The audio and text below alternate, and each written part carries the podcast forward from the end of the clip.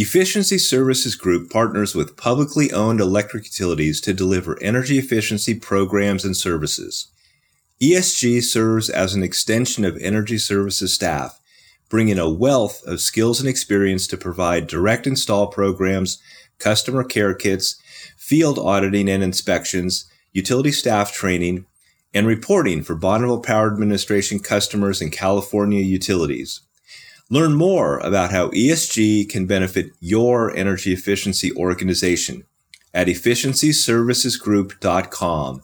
That's efficiencyservicesgroup.com.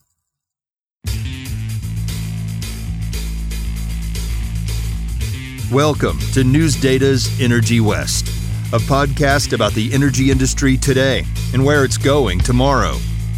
Hello, I'm Dan Catchpole, reporter with NewsData's Clearing Up.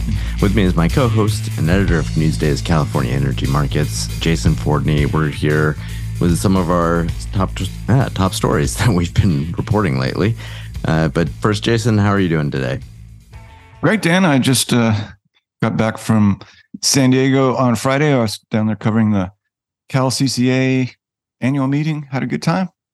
Lots of, right. you know, for our listeners who aren't familiar with that acronym, uh, what does that stand for? That's the California Community Choice Association, which is the association for all the, the CCAs or community choice aggregators in California. I think around 600 people. we were down at the uh, San Diego waterfront and uh, covered lots of panel discussions. I'll be writing that stuff all up this week. Yeah, these are uh, just not to hold us up for too long, but I, I mm-hmm. find CCAs really interesting. I was just saying to you before we hit record, it's something that I haven't had much reason to learn about, you know, since I don't cover CAISO, but I'm really curious to learn mm-hmm. more about them because they just seem so indicative of how the industry is fundamentally changing. Uh, you know, not just in terms of like renewables and batteries and that kind of thing, but mm-hmm. just how we uh, buy and consume power. Uh, yeah. And so, uh, you know, I'm curious: are they their their structure in your analysis, or um, are they something that's kind of going to be just eh, uh, limited to CAISO, or do you think they could spread beyond CAISO one day if the you know, regulatory environment changes in other organized markets? I think it could. Um, of course, limited to California. We've seen a massive migration of IOU customers to CCAs, and they're all growing. They're getting to more areas, including the more rural areas. You know, um, so yeah, and I, I think I've heard some discussion over in Arizona of similar things. You know, it's yeah, awesome. they they were the legislature had to cre- give them the authority, right? To mm-hmm. yeah, yeah, so, yeah. I mean, it would require a, a deliberate act, yeah, and political support of some type, but uh, really remaking the landscape in California for sure. With and you know a lot of uh, green energy options, and seen as a way to put you know more local control over energy supply, and it's it's working really well. It's not perfect, you know. There are many different CCAs, many different issues that they are facing, supply chain, a lot of the things that the IOUs are also facing, but um, it's sort of disaggregated, you know, something Michael Picker, the PUC, used to talk about, is disaggregated energy planning a great deal, which does create some nervousness on the part of, you know, uh, procurement, reliability, et cetera. Yeah. Uh, so, really quickly, uh, is that the primary concern or criticism with CCAs, or are there other uh, criticisms or concerns? Yeah, that's that's what I've heard the most you know, and then there's there's always some pushback of you know accusations for protecting the old way of doing things, the IOU structure. But yeah, it's um that's what uh, Picker used to talk about quite a bit, and uh, so far so good. But um, you know, I think some some validity to that to that argument. Sure. Yeah. All right. Well, was there you know just before we get into our our uh, the news that we have this week. Mm-hmm. Anything interesting come out of the conference? Yeah, uh, there was some good panel discussions.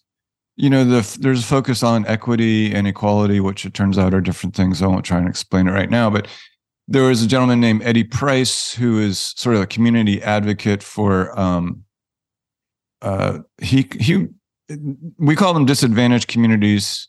He said, please stop using that term, call them communities of concern. Uh, he talked about uh, a lot about these, you know, the racial kind of uh, what what do you want to call it? The you know, uh, what what he's basically saying is lower income communities they don't really care about climate change and how to spread that message. And he had some interesting things to say. I'll be writing that up for this week's issue. Yeah. All right. Well, looking forward to it. Well, uh, and uh, this week, what do you what do you have for us? All right. Well, I'll be talking about the 2023 Summer Reliability Assessment from the North American Electric Reliability Corporation, or NERC, which has got a lot of attention in the public discussion last week. Um, and then I will be talking about the regionalization bill that died last week. Um, coverage from Steve Ernst, but it turns out there may still be a way for this to go through. And then finally, I'll talk about CAISO and the EIM uh, boards approving the uh, day ahead market enhancements for CAISO. Pretty big deal. What do you have going And on? yeah, those are some uh, great stories. Uh, so I'll be talking about the Northwest Power and Conservation Council trying to develop new resource adequacy measures, measures, metrics. Uh, a developer who's wants to pair storage with offshore wind with pumped storage in Oregon, and last a uh, a little update on um, Snake River, Lower Snake River uh, hydropower generation. Yeah. Uh, speaking of resource adequacy, as as want to Mhm. remind readers that there's still time to register for our upcoming Western Resource Adequacy webinar. It's a two day online webinar, June 22nd to 23rd. This, of course, uh, as I'm sure our listeners well know, is an issue of increasing importance of as we decarbonize and uh, transition, uh, electrify, and and decarbonize. How do we how does the industry make sure that there is enough reliable, consistent generation to meet demand day in and day out, especially during ramping periods and peak periods? Uh, and you know the seasonal changes in in measuring and addressing resource adequacy. You know, like there's a lot more solar generation in the as you go further north. There's a lot more solar generation in uh, summer hours than winter hours. So I think you know the resource mix becomes different uh, for the capacity factors of uh, resource mix becomes different. And that means uh, you know having to have different uh, uh, ways to solve this and address resource adequacy. Make sure you can keep the lights on day in and day out. And uh, you know, it's not like we've got there's a, a diminishing amount of thermal resources, coal and natural gas that you could just turn them on, and you you knew what kind of knew reliably what demand was going to be, and and you knew how much generation you had, and it was much more straightforward, and, Oh, yes. and is more and more of a challenge. So, um, yeah, go check it out. Uh, you can find more information about the conference on newsdata.com slash CONF. And I'll be hosting one of the panels. We've got some great guests, uh, you know, former Bonneville Power Administration head Randy Olson or Randy Hardy, uh, Ar- Arne Olson, one of the leading uh, energy economists in the West. Um, Yep. I- you're gonna have to help me with the pronunciation or correct me here. Uh, Cliff Rechtschaffen, is that right? I can never Um, remember. Rex, Rexstoffen, I think. Reck I think- Reckstoffen. Uh, Hopefully, we're saying that correctly. yeah. uh, former California Public Utilities Commission commissioner and uh, advisor to the former governor, Jerry Brown. Uh, you know, some people from Western Power Pool uh, and the Western Resource Adequacy Program. So, yeah, just some uh, great lineup here.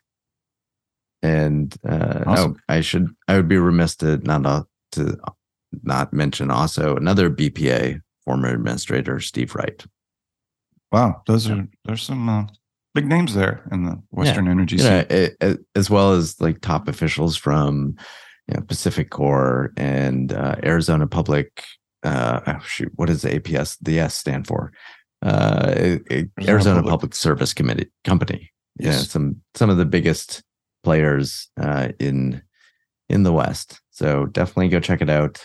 It's gonna great lineup. I'm really looking forward to it. Yeah, me too. I'll be tuning in. Yeah. Looking forward to that. and like I said, I'll be I'll be moderating the panel. Of course, this is one of those things where I I never, as a reporter, I never want to be the smartest or best informed person in the room. I always want to be able to learn from others. Yeah. Um, you know, uh, and so this I'm really excited to participate in this. Uh, Good. And, Yeah. It's yeah. be one of those occasions for sure. Yeah. Nice. Uh, okay. So yeah. Uh, why don't you? So what's going on with NERC? All right. Well, NERC came out with its 2023 summer reliability assessment. Two thirds of the country at elevated risk of reliability problems. And this is really if we get super hot uh, weather this summer, which is a fair bet. But uh, here's a quote The Western Interconnection is experiencing heightened reliability risks heading into the summer of 2023 due to increased supply side shortages along with the ongoing drought impacts in some areas, continued wildfire threats, and expanding heat wave events. Of course, what we saw last Labor Day weekend was that west-wide heat wave that really puts the hammer to the system. Um, but we looked at the uh, the WECC, Western Electricity Coordinating Council, California, Mexico region, and that's an area encompassing 1.8 million square miles and 82 million electricity customers this region shows adequate reserve margins under expected conditions at the peak hour.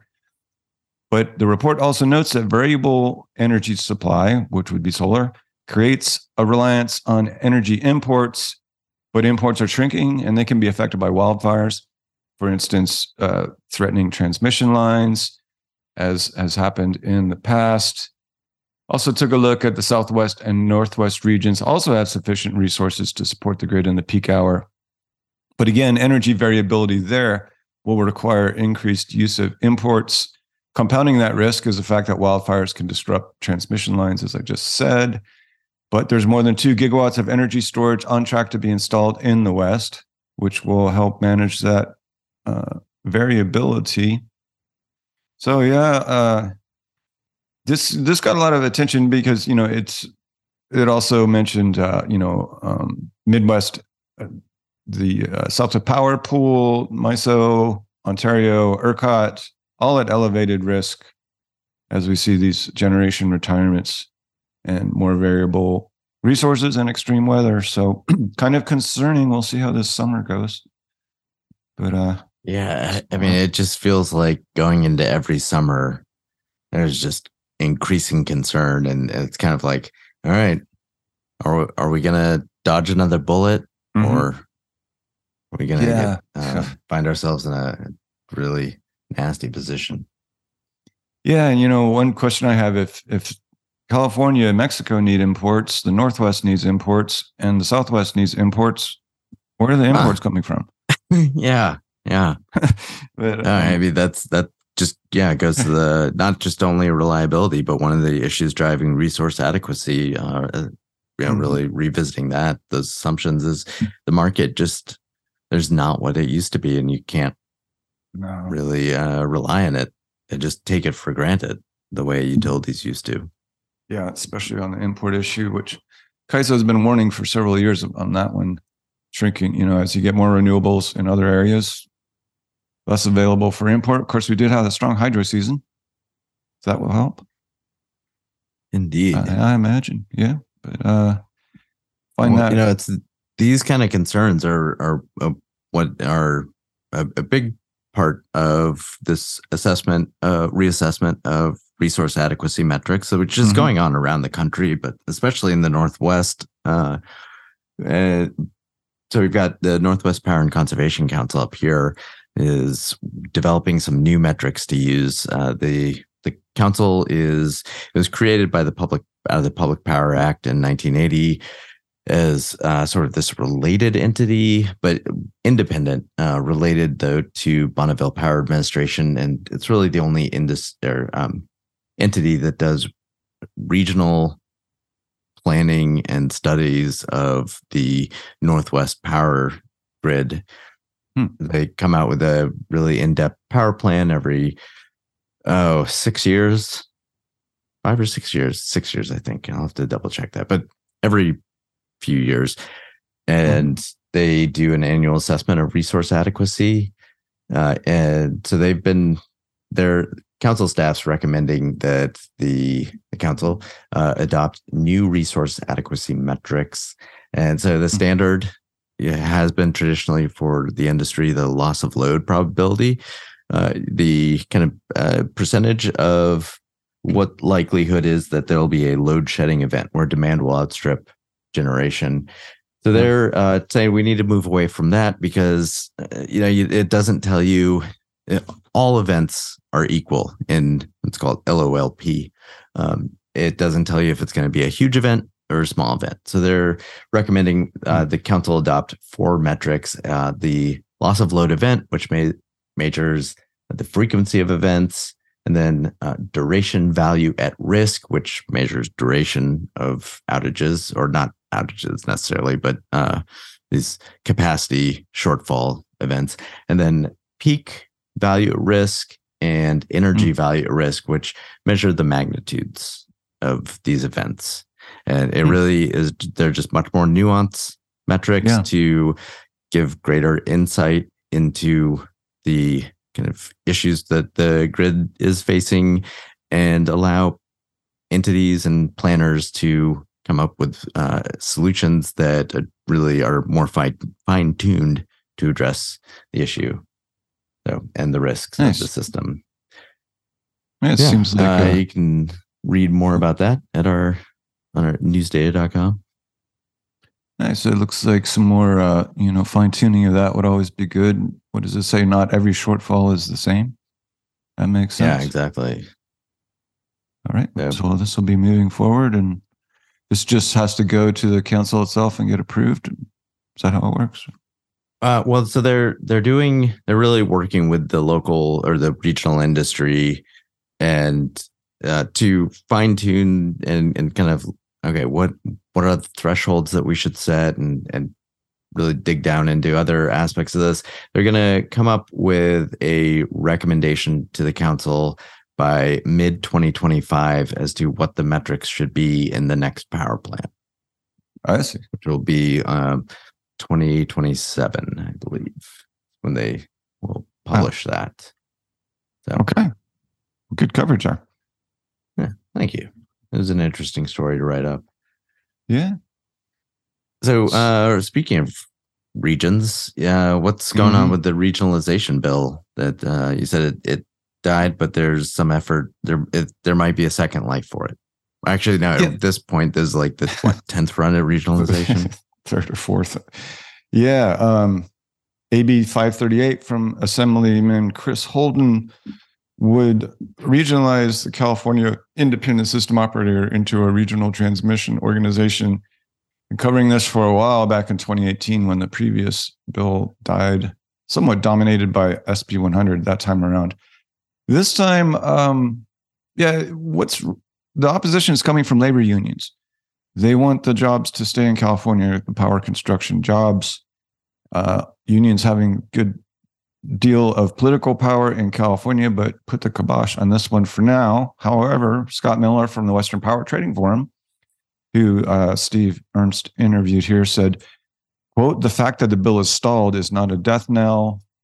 He said the governor's leaning into this, and there's a trailer bill that could be used in the Senate as well as amendment to an amendment to a budget bill later on. It'd have to be out of appropriations by May. Uh, yeah, very soon. Um, so I guess still in play, but we'll see uh, how this could play out. Um, keeps happening, you know, and then uh, you have other efforts going on, and you know, um, as California sort of flounders in this area, uh, there's the Southwest Power Pools Markets Plus initiative, which also is calling for RTO formation and moving uh, forward very quickly. And this is something that you've covered extent- extensively is how this is playing out, sort of these two competing efforts. Yeah, it has been an interesting story to cover the, the that competition, uh, and Mhm. yeah, this bill really addresses one of the key stumbling bo- blocks for CAISO expanding behind beyond the state's borders. Is you know, uh, states outside don't want the entities outside California don't want to be beholden to an No. uh, an entity that's appointed by where that's really yeah controlled by the governor's office. Yeah. Fear and loathing on that one for sure. And and California likewise wants to keep control over energy planning with, you know, an overall mission of decarbonizing not just California, but the West. The CPUC president said those very words when I was in San Diego last week. And so, yeah, more another fizzle here, but um could go either way. It's uh, it's a tough one. It can't seem to get this thing through and it's been many Yeah. efforts. I, I'm sure we'll be covering more in the future. Well, up in uh, Oregon, we've got Rye Development is looking at three sites for pumped storage hydroelectric projects in uh, southern Oregon that could manage a gigawatt of offshore wind that they're hoping to develop. And so they recently asked FERC uh, for approval uh, to to give them preliminary permits to uh, which would allow them to study the two projects they're proposing near the coast of Curry County, and so their their hope is that putting in pump storage will really address some of the transmission bottleneck issues uh, facing the development of offshore wind off the uh, Oregon coast. And you know, this is a huge potential resource that could that has a, a really high um, capacity factor that's really consistent. Uh, so you know, be Sure. it's renewable, but it uh, would uh, provide some much. uh, Yeah, it's not as intermittent as other renewables. Of course, it's always subject to that to some degree, but uh, it's Sure. you know, more steady production. And we're looking uh, at a yeah. goal of a gigawatt of offshore wind off Oregon. Or Uh, yeah, well, three so the gigawatts. Oregon legislature, yeah, three gigawatts. So Hmm. there's a lot of uh, uh, promise there. It's a little trickier. It's uh, deep water as opposed to Mhm. the shallower continental shelf off the east coast. Yep. But uh, developers are confident they can they can get there. Yeah, and you've got port improvements that need to happen. There's some wildlife issues. There's the fishing industry, but uh, looks like they're moving forward here and uh, taking a look at that transmission too, which is important. Yeah. So uh, going back to CAISO, you had some changes to the day ahead market down there. Yeah, this was uh, day ahead market enhancements, which was approved by the EIM governing body and the ISO Board of Governors on May 17th. hmm, I have to apologize. I got the date wrong in my story. I said May 18th, but I was traveling and didn't was not able to listen to the meeting live, but we're running a correction getting that fixed. But this is a four-year process, um, obviously an extensive process. It's meant to address net load forecast uncertainty between the day ahead mar- and real time markets, as well as system ramping needs. Um, and uh, it's designed to reduce out of market actions that we're increasingly seeing to maintain reliability.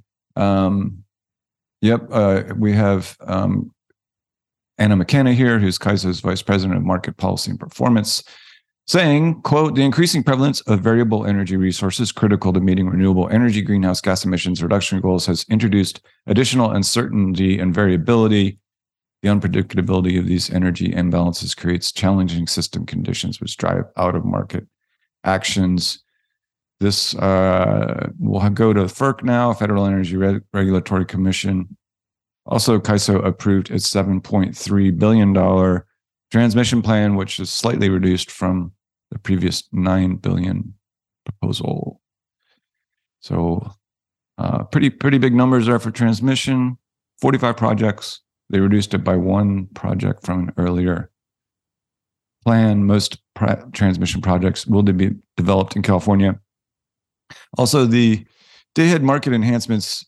When the day-ahead market is expanded, known as the extended day-ahead market, these changes will also apply to the wider EDAM, as we call it, because we love acronyms. We do. Yeah. Well, yeah, 7.3 billion. Yeah, those are some big numbers. Uh, but uh, going back up to the northwest, we got a little update here on the lower Snake River Dam and hydroelectric generation up here. Uh, it, really bringing this up, uh, it, it's a very provincial story, really only of interest to folks who are focused on the hydroelectric system in the Northwest. But I, I bring it up uh, kind of tagging on to the story that we recently had on sea lion, uh, sea lions eating all of the fish in the Columbia. Yeah. Uh, and just yeah, wildlife mitigation and uh, fish recovery is a huge issue that really affects the hydropower system up in the Northwest. So things like gas bubble trauma in non-salmonid non-salmonid fish mm-hmm. in the lower snake river dam is really important to generation in the northwest wow yeah of, of course obviously right anyway so the uh, u.s army corps of engineers which manages the lower snake river dams had uh, recently had to reduce the spill uh, to try to reduce the amount of gas bubble trauma that was being caused in non-salmonid fish in the lower Snake River. So they hmm. were able to the num- yeah, the the situation was uh, improved enough that they were able to resume high spill levels at uh, three lower Snake River dams a few days ago.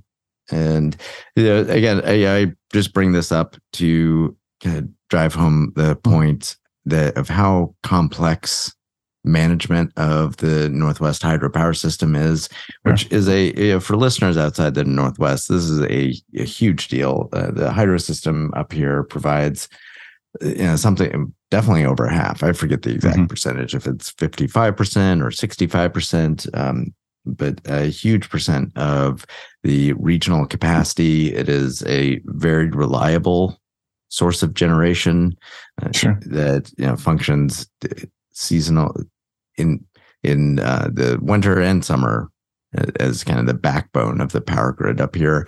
And the Northwest hydropower system, it it is, I believe, 30% of the nation's hydropower capacity. That's uh, according to the U.S. Energy Information Administration. Wow, that is massive. Yeah, I know, right? Uh, it's it's really a blessing up here for the grid mm-hmm. makes things like decarbonizing uh, a lot easier. But it is it, the fish mitigation issues and fish recovery issues really complicate management of of the system. You can't just run it for generation. But you really got to balance sure. all these things, and you know to just kind of give some idea of how serious the recovery issues are. Uh, it, yeah, in 1941, Bonneville Power Administration hired Woody Guthrie to write songs, basically advertising and, and to create public support for the BPA projects. And uh, there's a song, Jackhammer John, where he, you know, an ode to the workers building these dams. And he, he mentions, says some of the lyrics here I hammered on the river from sun to sun, 15 million salmon run. Lord, Lord, hmm. well, I got those jackhammer blues. So, wow. uh, it, so it estimates, and the, you know, the estimates are that the Columbia River Basin once supported these salmon runs of millions and millions of fish. Uh, but now in 2019, this is from a story I wrote back in 2019. Mm-hmm. I just pulled it up. Uh, about 600,000 salmon and steelhead were counted going through the the dams. Man. Yeah. Yeah. Big difference and between 1980 and when the story when i wrote this story in, in 2019 2020 2020 uh, bpa had spent more than 17.7 billion on fish uh, recovery and wildlife mitigation and about um, yeah it, that half that sum is from how com- conservation requirements have constrained hydropower operations uh, so you know, kind of spending it uh, in terms of giving up revenue from operations mm-hmm. by prioritizing uh, the mitigation and recovery issues. So these are, you know, gas bubble trauma mm. Is a big issue. We've we've all had that. Wow. Yeah, uh, just giant infrastructure here and how to keep the wildlife functioning and the ecosystems functioning is a, a big one. Is why we write about salmon so much here. Yeah, Yeah. uh, yeah, it really can't be. Uh, you can't talk about Northwest, the Northwest Power Grid, without talking about salmon and, and other fish. Yeah. Have I ever told you my salmon joke? Oh no, you haven't, but I'm dying to hear it now.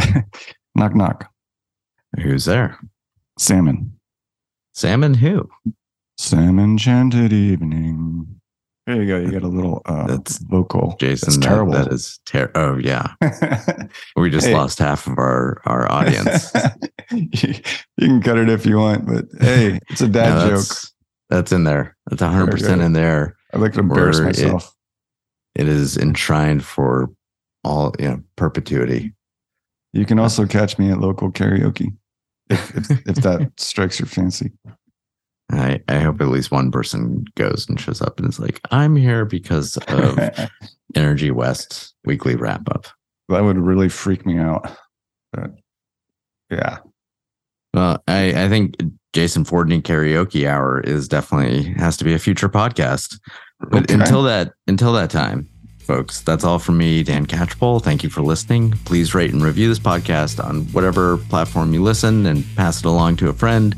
Energy West is edited and produced by our colleagues at Pioneer Utility Resources and Lucky Sound Studio.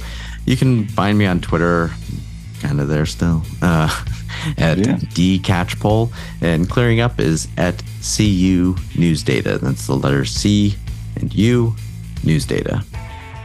You can also check out California Energy Markets on Twitter at CEM News Data. That's the letter CEM News Data. I'm also on Twitter at Fordney Energy, where fortunately you will not hear me singing. But thanks for tuning in, everybody. We'll see you back here next week.